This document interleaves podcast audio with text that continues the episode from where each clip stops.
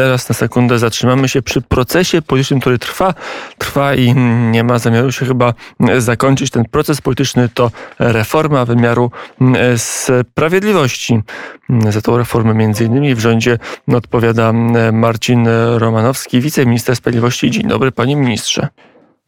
Dzień dobry panie redaktorze, witam państwa. No ale chyba mamy jakiś zwrot w tej historii sześcioletniej reformowania wymiaru sprawiedliwości przez rząd Prawa i Sprawiedliwości i przez ministra Zbigniewa Ziobrę, bo jest projekt ustawy e, z reformy sądów powszechnych, e, spłaszczenie struktury, po co, dlaczego?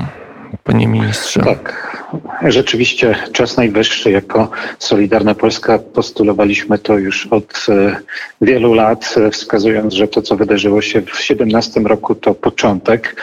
E, teraz mam nadzieję, że już to zielone światło i większość parlamentarna będzie na tę właśnie e, zasadniczą reformę instytucjonalną, e, żeby mm, właśnie e, Polacy mogli w całej Polsce tak bardziej już bezpośrednio doświadczyć tego, że postępowania mogą toczyć się szybciej, że, że może być ograniczona ta biurokracja w sądach przez, przez to, że ograniczamy stanowiska funkcyjne i że mm, będziemy mogli łatwiej dzięki temu rozłożyć pracę między sędziami, bo te dysproporcje obecnie między między, między różnymi sądami są, są bardzo duże i one są między innymi przyczyną tego, że postępowania trwają tak długo i temu ma służyć właśnie spłaszczenie struktury zamiast trzech e, takich poziomów sądów, jak mamy teraz sądy rejonowe, okręgowe i apelacyjne, będziemy mieli e, dwa poziomy, sądy okręgowe i sądy e, regionalne. E, uprościmy też całą tę strukturę, bo teraz jest tak, że E, w pewnych sprawach idzie się do sądu rejonowego, a w pewnych do sądu okręgowego, które, e, których jest 46 tylko w Polsce. My to zmienimy w ten sposób, że cały, cała Polska, dotychczasowe e, okręgi, a będzie ich teraz więcej, będzie ich 79 według obecnych planów, będzie, będzie obejmowało wszystkie dotychczasowe sądy rejonowe i to będą sądy pierwszej instancji, czyli wszystkie sprawy będą trafiały do e, obecnych sądów e, rejonowych e, względnie okręgowych. W związku z tym tutaj będzie pełna jasność, ale to, co najważniejsze w tym wszystkim, to to, to że no, oczywiście oprócz tego, że żadne mm, jednostki sądowe nie będą likwidowane, to to, że no, dzięki temu wyrówna się również dostęp do, do sądu w ten sposób, że, że system losowania spraw, który też przecież wprowadziliśmy w 2019 roku, będzie mógł losować tych e, sędziów spośród tych, e, tych, tych wszystkich sędziów okręgu. Dzięki temu e, na pewno sprawy przyspieszą. No to nie jest tak, że teraz sąd będzie dalej, że budynki sądu się przeniosą do większych miast, no bo będą wyżej. Czy też wszystko zostanie po staremu i nie trzeba będzie do sądu jeździć daleko, daleko po województwie? Wszystko.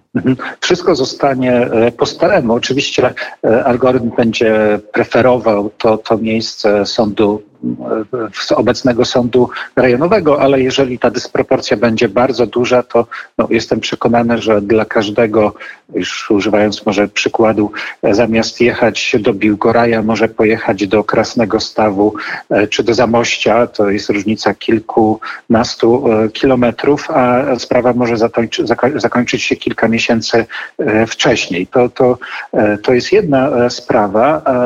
Oczywiście żaden sąd rejonowy rejonowe jako, jako, e, jako miejsce, gdzie, gdzie te sprawy będą się odbywać, oczywiście nie zostanie e, zlikwidowane. To stanie się równorzędną jednostką sądu okręgowego. Ale druga rzecz bardzo ważna w tej reformie to e, związana zresztą z dalszą digitalizacją, informatyzacją wymiaru sprawiedliwości, to taka, że, że tworzymy możliwość tworzenia takich punktów sądowych w gminach czy, czy powiatach. Chodzi o to, żeby, e, żeby ludzie mieli ten bezpośredni dostęp do, do wymiaru sprawiedliwości e, w praktyce. Po pierwsze, żeby mogli pójść na przykład do gminy, czyli teraz, gdzie w miejscowości, gdzie, gdzie w ogóle nie ma sądu, sądy są zazwyczaj w miastach e, powiatowych przecież, żeby mógł no, właśnie pójść do gminy i tam dowiedzieć się, na jakim etapie jest jego sprawa, jak, jaki sędzia został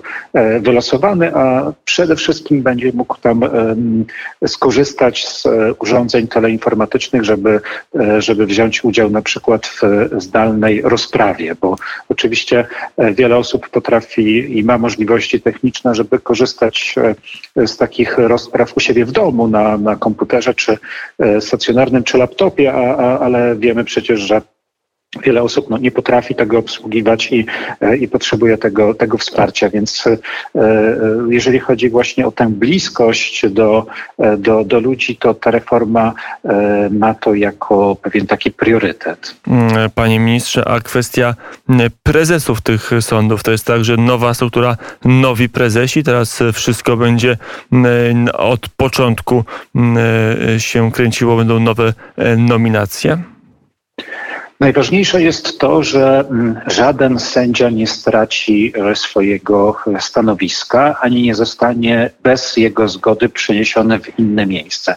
Oczywiście ta reforma ma służyć właśnie e, temu, żeby sędziów sprowadzić bliżej obywateli, można by tak powiedzieć, żeby no już nie będzie sądów apelacyjnych, okręgowych w takim kształcie jak dotychczas. Część z tych sędziów, którzy sądzą obecnie w w sądach odwoławczych no, będzie musiała przejść do, e, do pierwszej instancji e, również. Natomiast e, nie będzie tak, że, że, że ktokolwiek straci swoje stanowisko albo wbrew swojej woli zostanie przeniesiony. To jest, myślę, pierwsza i najważniejsza sprawa i na przyszłość w ogóle będzie tak, to jest ten drugi element ważny tej reformy, że będzie tylko jedno jednolite stanowisko sędziowskie.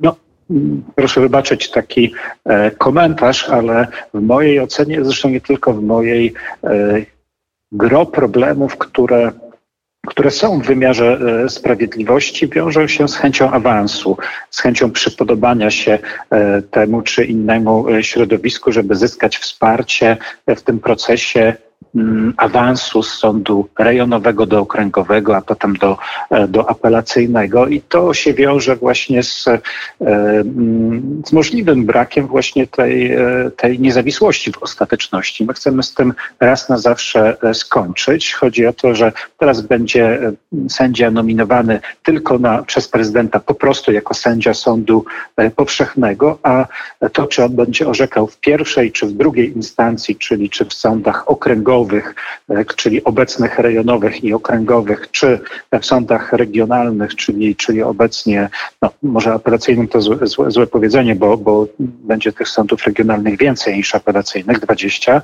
e, będzie zależało po prostu od jego stażu, od oceny tylko i wyłącznie merytorycznej e, jego, jego pracy. I myślę, że to jest najważniejsze. Oczywiście, jeżeli chodzi o kwestie stanowisk funkcyjnych, innych, to, to, to tutaj będą musiały być siłą rzeczy e, zmiany, ale one będą właśnie związane przede wszystkim z faktem, że liczba tych stanowisk e, funkcyjnych znacznie się zmniejszy. Teraz jest około e, ponad 3000 sędziów, którzy mają jakieś funkcje, czy to prezesów, ale też przewodniczących wydziałów, wiceprezesów, jakichś kierowników sekcji. My chcemy to zmniejszyć do nieco ponad tysiąca, bo w ramach tego okręgu nie będzie już e, kilku e, prezesów poszczególnych sądów, tylko prezes i kilku wiceprezesów, a e, wszyscy sędziowie z obecnych lokalizacji wszystkich sądów rejonowych będą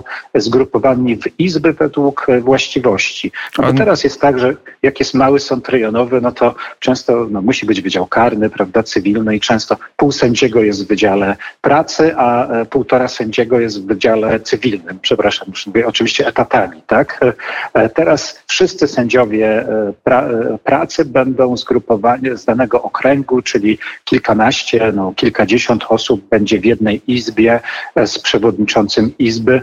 To ma służyć właśnie też wsparciu dla tych sędziów, organizacji pracy i. A na ile ta praca będzie równie roz, bardziej równomiernie rozłożona? Bo mówiono często, że w tym najniższym szczeblu sądownictwa w, w rejonie tych spraw jest dużo, mm, a już potem w wyższych, czy to w, w, w apelacyjnych, czy, czy, czy w okręgowych tych spraw było bardzo mało i sędziowie tam nie mieli za dużo do roboty. Dokładnie tak. Jeżeli popatrzymy na, e, na to, e, ile spraw e, trafia rocznie do, do, do, do sądów i ile przypada na jednego sędziego, to w rejonach to jest na przykład czasami 1300 rocznie na jednego sędziego, a w sądach apelacyjnych 300 spraw na jednego sędziego. No, to wynika po prostu z tego, no, że przez lata następowały te awanse, e, natomiast no, one nie były mm, skorelowane z, z liczbą e, spraw. Teraz to się zmieni, tak jak proponujemy, proponujemy jednolite stanowisko sędziowskie i sędzia będzie delegowany przez ministra sprawiedliwości na wniosek prezesów sądów po spełnieniu czysto merytorycznych kryteriów, ale w zależności od potrzeb, więc nie będzie już teraz tak, że, że będą zalegać można by powiedzieć, sędziowie w sądach apelacyjnych czy po części e, okręgowych, e, bo akurat bo awansowali kiedyś tam, a tak naprawdę nie ma dla nich e, pracy, bo wpływ tak się kształtuje. No tylko będzie można to realizować w zależności od realnych potrzeb.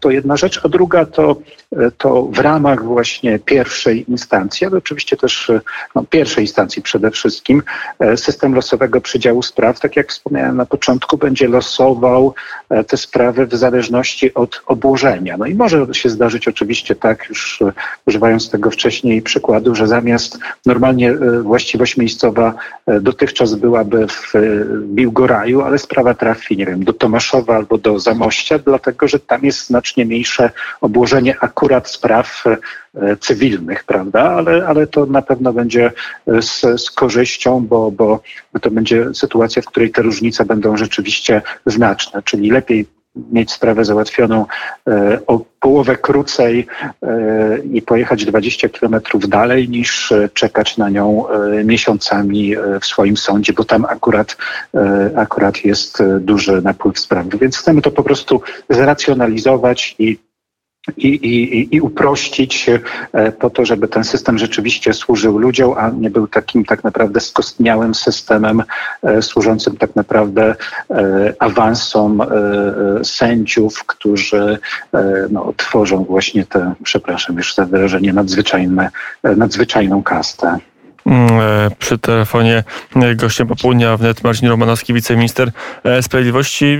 Informacja z dziś, sprzed niespełna godziny mm, Trybunał Konstytucyjny mm, orzekł, no, sprawdzam, czy to nie jest fake news, ale chyba nie jest fake news, dzisiaj miała być rozprawa, przepisy Europejskiej Konwencji Praw Człowieka e, w zakresie, w jakim e, przyjęte kompetencje e, do oceny legalności wyboru sędziów Trybunału Konstytucyjnego jest niezgodna z Konstytucją, orzekła, orze, orzekł dzisiaj Trybunał Konstytucyjny. Komentarz tego orzeczenia jest jaki pana ministra? Bardzo dobre orzeczenie. Jest przecież e, oczywistym, więc nie wiem skąd zaskoczenie pana redaktora, że konstytucja jest prawem najwyższym. E, regulacje, na podstawie których działa Europejski Trybunał Praw Człowieka w Strasburgu, to jest umowa międzynarodowa i w tym zakresie tak interpretowana jest niezgodna z konstytucją. To jest takie typowe też orzeczenie zakresowe, czyli czyli taki sposób interpretacji, który został e, ostatnio e, przez Trybunał e, Strasburski przyjęty, jest niedopuszczalny i nie będzie uznawany w polskim systemie prawnym. Proszę przypomnieć sobie to orzeczenie w sprawie Xeroflor, gdzie, gdzie ETPC uznał, że obsada jednego z sędziów, tam e, z tego co pamiętam chodziło o e, sędziego e, profesora Muszyńskiego, była sprzeczna z zdaniem ETPC z, z konwencją. No, bardzo przepraszam, ale organ międzynarodowy no, nie może decydować o składzie konstytucyjnego organu suwerennego państwa, państwa, które tworzy w ostateczności e, Radę Europy i system e, strasburski. No, ogon nie może machać, kot, machać psem, prawda? I, i, i, I to jest normalne orzeczenie. Zresztą mam nadzieję, że nie ostatnie, bo tak samo przecież Trybunał Strasburski ostatnio pozwolił sobie na zakwestionowanie kolejnego konstytucyjnego polskiego organu Krajowej Rady Sądownictwa. W związku z tym prokurator generalny również w tym zakresie wniósł do Trybunału, Sprawiedli Trybunału Konstytucyjnego wniosek o, o podobnym charakterze po prostu e, tem, tej sędziokracji e, europejskiej trzeba postawić tamę w imię obrony suwerenności e, państw członkowskich. Oczywiście orzecznictwo strasburskie robiło wiele dobrego w zakresie ochrony praw człowieka, ale ostatnie lata, ostatnie wręcz no kilkanaście lat to jest jakaś degeneracja i deprawacja tegoż systemu strasburskiego w różnych obszarach, również tych nazwijmy to aksjologicznych, bo na przykład e, orzeczenie z zeszłego roku bodajże, gdzie, gdzie e, pielęgniarka ze Skandynawii mogła zostać zdaniem ETPC e, pozbawiona pracy, dlatego że skorzystała z klauzuli sumienia i i e, nie chciało uczestniczyć w, w, aborcji, e, jest po prostu zaprzeczeniem tego, czym Europejska Konwencja Praw Człowieka była na samym początku w latach 50. i 60., więc dobrze się stało, że polski Trybunał, Sprawiedli Trybunał Konstytucyjny stawia tamę temu, co, co, co w orzecznictwie strasburskim dzieje się po prostu niedobrego. E, to jeszcze e, jeden temat poruszmy. Wiceminister Sprawiedliwości Marcin Romanowski gościem popołudnia e, wnet przed tym komentarzem do dzisiejszego wyroku Trybunału Konstytucyjnego na temat niezgodności, niezgodności części przepisów Mm, e, co do, co, co do sposobu rozumienia sposobu przepisów. rozumienia e, przepisów europejskiego, mm, e, europejskiego, Europejskiej Konwencji Praw Człowieka co do wyboru sędziów Trybunału Konstytucyjnego, to jeszcze wróćmy do wymiaru sprawiedliwości. Jak w tej spłaszczonej strukturze sądów powszechnych, o której mówiliśmy, odnajdą się sędziowie pokoju w rozumieniu ustawy, którą do Sejmu złożył prezydent Andrzej Duda? E, no, to jest e, pytanie do, do autorów tej, e, tej ustawy. Oczywiście nie, to jest pytanie do wiceministra sprawiedliwości. No, mamy wasz projekt sądów powszechnych, mamy projekt prezydencki sądziów pokoju, no i pan minister pewnie czytał jeden i drugi i, i pewnie ma jakąś wyobraźnię, jak to może razem się powiązać, czy też nie może. No, oczywiście może, tak, jak najbardziej. E, w mojej ocenie, mm, jeżeli chodzi o instytucję sądów pokoju, to na pewno będzie ona musiała być wprowadzona e, stopniowo z jakimiś, może nie tyle stopniowo, co z dłuższym vacatio legis, więc najpierw musiałaby być dokonana, dokonana, dokonane to spłaszczenie tej, e, tej struktury, a w drugiej kolejności właśnie wprowadzenie tej, tej instytucji. A to, to, to jest związane po prostu od strony, hmm, nazwijmy to, właściwości, e, e, właściwości e, sądów z wydzieleniem, zresztą to już zostało zaproponowane w ustawie o projekcie ustawy o sędziach pokoju, tych, tych zakresów, które właśnie nie będą trafiać do tego systemu, o którym my teraz mówiliśmy, tylko właśnie do, do sędziów pokoju. Oczywiście kwestią dyskusji będzie E, czy rzeczywiście miałoby być tak, że, że odwołania od decyzji sędziów pokoju będą trafiać, nazwijmy to, w drugiej instancji do proponowanych przez nas sądów okręgowych, czy, e, czy będzie osobna e, jednak struktura E, odwoławcza w ramach e, samych e, sędziów pokoju, to jest kwestia też pewnej, nazwijmy to, dyskusji konstytucyjnej, co jest dopuszczalne tutaj. Wydaje się, że raczej to pierwsze rozwiązanie, natomiast jeżeli tak, no to trzeba się poważnie też zastanowić nad kształtem tej instytucji, tak żeby tego wszystkiego po prostu nie wydłużyć, żeby nie było tak, że dobrymi chęciami jest piekło brukowane, to znaczy, że sędziowie pokoju nam przedłużą tak naprawdę e, postępowania, a nie je skrócą, no bo powiedzmy sobie szczerze tak, no jak patrzymy głębiej na statystyki e, sądowe, to e, wbrew temu, co się łatwo mówi, to nie jest tak, że te proste sprawy są problemem. One nie są problemem dla sądów obecnie rejonowych, w przyszłości tych okręgowych. Jakby to o długości i problemach z, z długością postępowania, no jednak świadczą te sprawy bardziej, bardziej skomplikowane. Oczywiście w jakimś zakresie odciążenie sędziów od tych drobnych spraw im, im pomoże, ale no, w mojej ocenie to nie jest rozwiązanie problemu. Rozwiązaniem problemu jest takie uwolnienie sił sędziów z tych trzech tysięcy, e, ponad trzech tysięcy funkcyjnych, e, żeby zostało niewiele ponad tysiąc, żeby sędziowie po prostu mieli czas na sądzenie. I teraz e, sędziowie pokoju, to już ten wątek konkludując, na ile jest tak, że w tym no, w tym koncepcie, w tym kształcie, jaki jest przyjęty w ustawie prezydenckiej, e, na ile mogą liczyć na głosy Solidarnej Polski, na ile ten projekt może liczyć na poparcie Ministerstwa Sprawiedliwości? Nie, może nie stawiałbym tak pytania, no bo przecież Dlaczego? To jest, to jest kluczowe pytanie dla prezydenta chyba również, bo liczy na wasze poparcie, liczy, że ta ustawa będzie przegłosowana w Sejmie. Będzie przyjęta w Sejmie?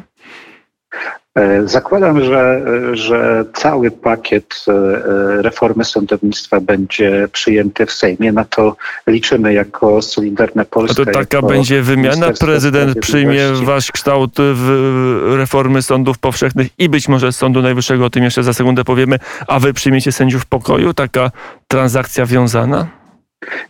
Panie redaktorze, nie, nie traktowałbym tego w kategoriach e, targów, tylko raczej w kategoriach e, e, takich, żeby usiąść rzeczywiście wspólnie do, mm, do stołu i znaleźć tę większość razem z panem prezydentem na rzecz kompleksowej zmiany, która będzie wspólna dla nas wszystkich, która będzie rzeczywiście wprowadzała tę dobrą zmianę do, do sądownictwa, do wymiaru sprawiedliwości. I te wątpliwości konstytucyjne bo w niektórych naszych rozmowach pan minister, przedstawienie Marcin Romanowski podkreślał, że sędziowie pokoju są niezgodni z polską konstytucją, że ich funkcja to, że oni są niezgodni, nie, tylko nie, że nie, taka funkcja może budzić wątpliwości, czy się mieści e, w ramach polskiej konstytucji. Jak rozumiem, takie tego typu wątpliwości już są rozwiane.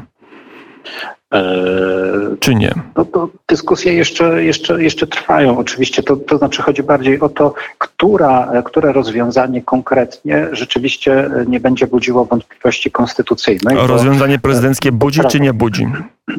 No, prawo e, do sądu oznacza prawo do dwóch e, instancji. Teraz pytanie jest e, takie, czy, czy to rozwiązanie rzeczywiście, rzeczywiście to, to gwarantuje. No, można mieć co do tego wątpliwości, stąd właśnie potrzebna jest ta, ta dyskusja. No, ale te wątpliwości nie dotyczą tylko kwestii konstytucyjności czy, czy, czy braku jakichś konkretnych rozwiązań, ale też pewnej efektywności. E, czyli to, co wspominałem, to, to jest może bardziej moja opinia, nie, nie Ministerstwa Sprawiedliwości. Ja po prostu czasami się obawiam, że, że taka piękna idea e, sędziów pokoju w praktyce polskiej rzeczywistości, bez tej tradycji e, sędziów pokoju, no może, może po prostu nie wyjść. Dlatego ja może jestem zbyt konserwatywny, ale jestem ostrożny co do, co do wprowadzania takich, e, e, takich zmian. tak jak powtarzam, to jest moja opinia, natomiast e, stanowisko czy, czy podejście, czy to ministerstwa, czy, czy generalnie środowiska Solidarnej Polski jest takie, że najważniejsze jest to, żebyśmy uzgodnili i mieli większość dla takiego rozwiązania w zakresie reformy wymiaru sprawiedliwości, które rzeczywiście e, zadziała, bo takie połowiczne rozwiązania, liczenie na, na to, że coś tam Komisja Europejska nam e, zaakceptuje, no myślę, że już wszystkim pokazało, że do niczego nie prowadzi. Mm, to jeszcze ostatnie pytanie, ostatni temat. Kiedy ustawa o reformie Sądu Najwyższego, kiedy likwidacja Izby Dyscyplinarnej, czy w ogóle nastąpi, bo każdego dnia płacimy za jej funkcjonowanie 1 milion euro. Zegar e, cały czas tyka. Przepraszam, nie zauważyłem, żebyśmy coś zapłacili i nie mamy zamiaru zapłacić. W ogóle takie postawienie sprawy jest, no proszę wybaczyć, jakimś argumentacyjnym fikołkiem. No nie, no to stosuje szantaż. CUE jest prawa. decyzja CUE. E, możemy się mówić... To jest decyzja, panie redaktorze. A to, to co to jest? O rzeczy, to jest pseudodecyzja, to jest ultrawires. To jest poza Dobrze, mocą. nie zapłacimy, to oni nam obetną z, e, z naszych funduszy strukturalnych, to my pójdziemy do tego To samego my- CUE i wiemy, jaka będzie odpowiedź, więc summa summarum i tak zapłacimy w ten albo w inny sposób, panie ministrze, i tak będziemy e, stratni e, o te Panie milion euro dziennie. Pan sugeruje, że mamy poddawać się bezprawnemu szantażowi. Tak? Ja nic nie sugeruję, tylko Haracz mówię, jak za, będzie. Haracz za, e, za suwerenność. Jeżeli tak to ma wyglądać, no to, e, to, to nasze funkcjonowanie w, e, Panie- w dobrej współpracy nie ma specjalnie sensu. Jestem przekonany, że tak nie będzie, bo wszystkim nam zależy, nie tylko Polsce, ale też pozostałym krajom Unii Europejskiej na dobrej współpracy. To jest takie straszenie. To tylko E, jeszcze, to, to, to nie, pewno. kiedy ten, ta ustawa, kiedy ta, ten pomysł na zresztą kolejną już reformę Sądu Najwyższego? E, No tutaj odpowiem tak jak przy poprzedniej rozmowie w odniesieniu do obydwu. Teraz mogłem powiedzieć już więcej o tej, natomiast projekt jest napisany, jest w konsultacjach. Będziemy ujawniać szczegóły no, wtedy, kiedy, e, kiedy no, w- konsultacje polityczne Projekt E, zakłada likwidację Izby Dyscyplinarnej. E, No nie chciałbym, panie redaktorze, wchodzić w szczegóły. Powiem tylko tyle, że e, ja jestem wielkim zwolennikiem odchudzonego e, Sądu Najwyższego, na przykład z dwoma izbami i mam nadzieję, że, że ten, tego typu rozwiązanie też. Pan minister jest zwolennikiem, żeby Izba Dyscyplinarna nie istniała, ale także wiele innych izb, żeby były dwie izby. Jak one się powinny nazywać? No, Jakby pan je nazwał? E, No myślę, że, że podział na prawo publiczne i prawo prywatne jest tym klasycznym podziałem już od prawa rzymskiego i tego moglibyśmy się trzymać. Dwie izby. E, A kto jest przeciwko? Nie, nie powiedziałbym, że ktoś jest e, przeciwko. Trwają właśnie rozmowy, dyskusje e, w gronie no, polityków, e, parlamentarzystów, no, którzy no, siłą rzeczy jesteśmy w systemie parlamentarno-gabinetowym, w którym, e, którym musi być większość parlamentarna. I zgoda pana prezydenta. Sprawiedliwości. Dokładnie tak, więc myślę, że parę rzeczy jest jeszcze do wyjaśnienia, do, do uzgodnienia, dlatego jeszcze no, nie w ramach no, lojalnej i e, dobrej współpracy mm, no, nie ogłaszamy szczegółów tego, tego projektu, no, po to, żeby, e, żeby osiągnąć ten, e, to, to, to porozumienie, które tak jak powiedziałem, jest najważniejsze, bo te rzeczy muszą być z sobą skorelowane. Ustawa o ustroju sądów powszechnych, sędziowie pokoju, ustawa o Sądzie Najwyższym. Mm, e, Powiedział Marcin. Zależy nam na dobrym porozumieniu. Mm, I żeby te wszystkie ustawy szły razem, to znaczy jedna jest już złożona, a drugiej e, ciągle w Sejmie e, nie ma. Marcin Romanowski, wiceminister sprawiedliwości, był gościem popołudnia wnet. Dziękuję bardzo za rozmowę. Bardzo dziękuję.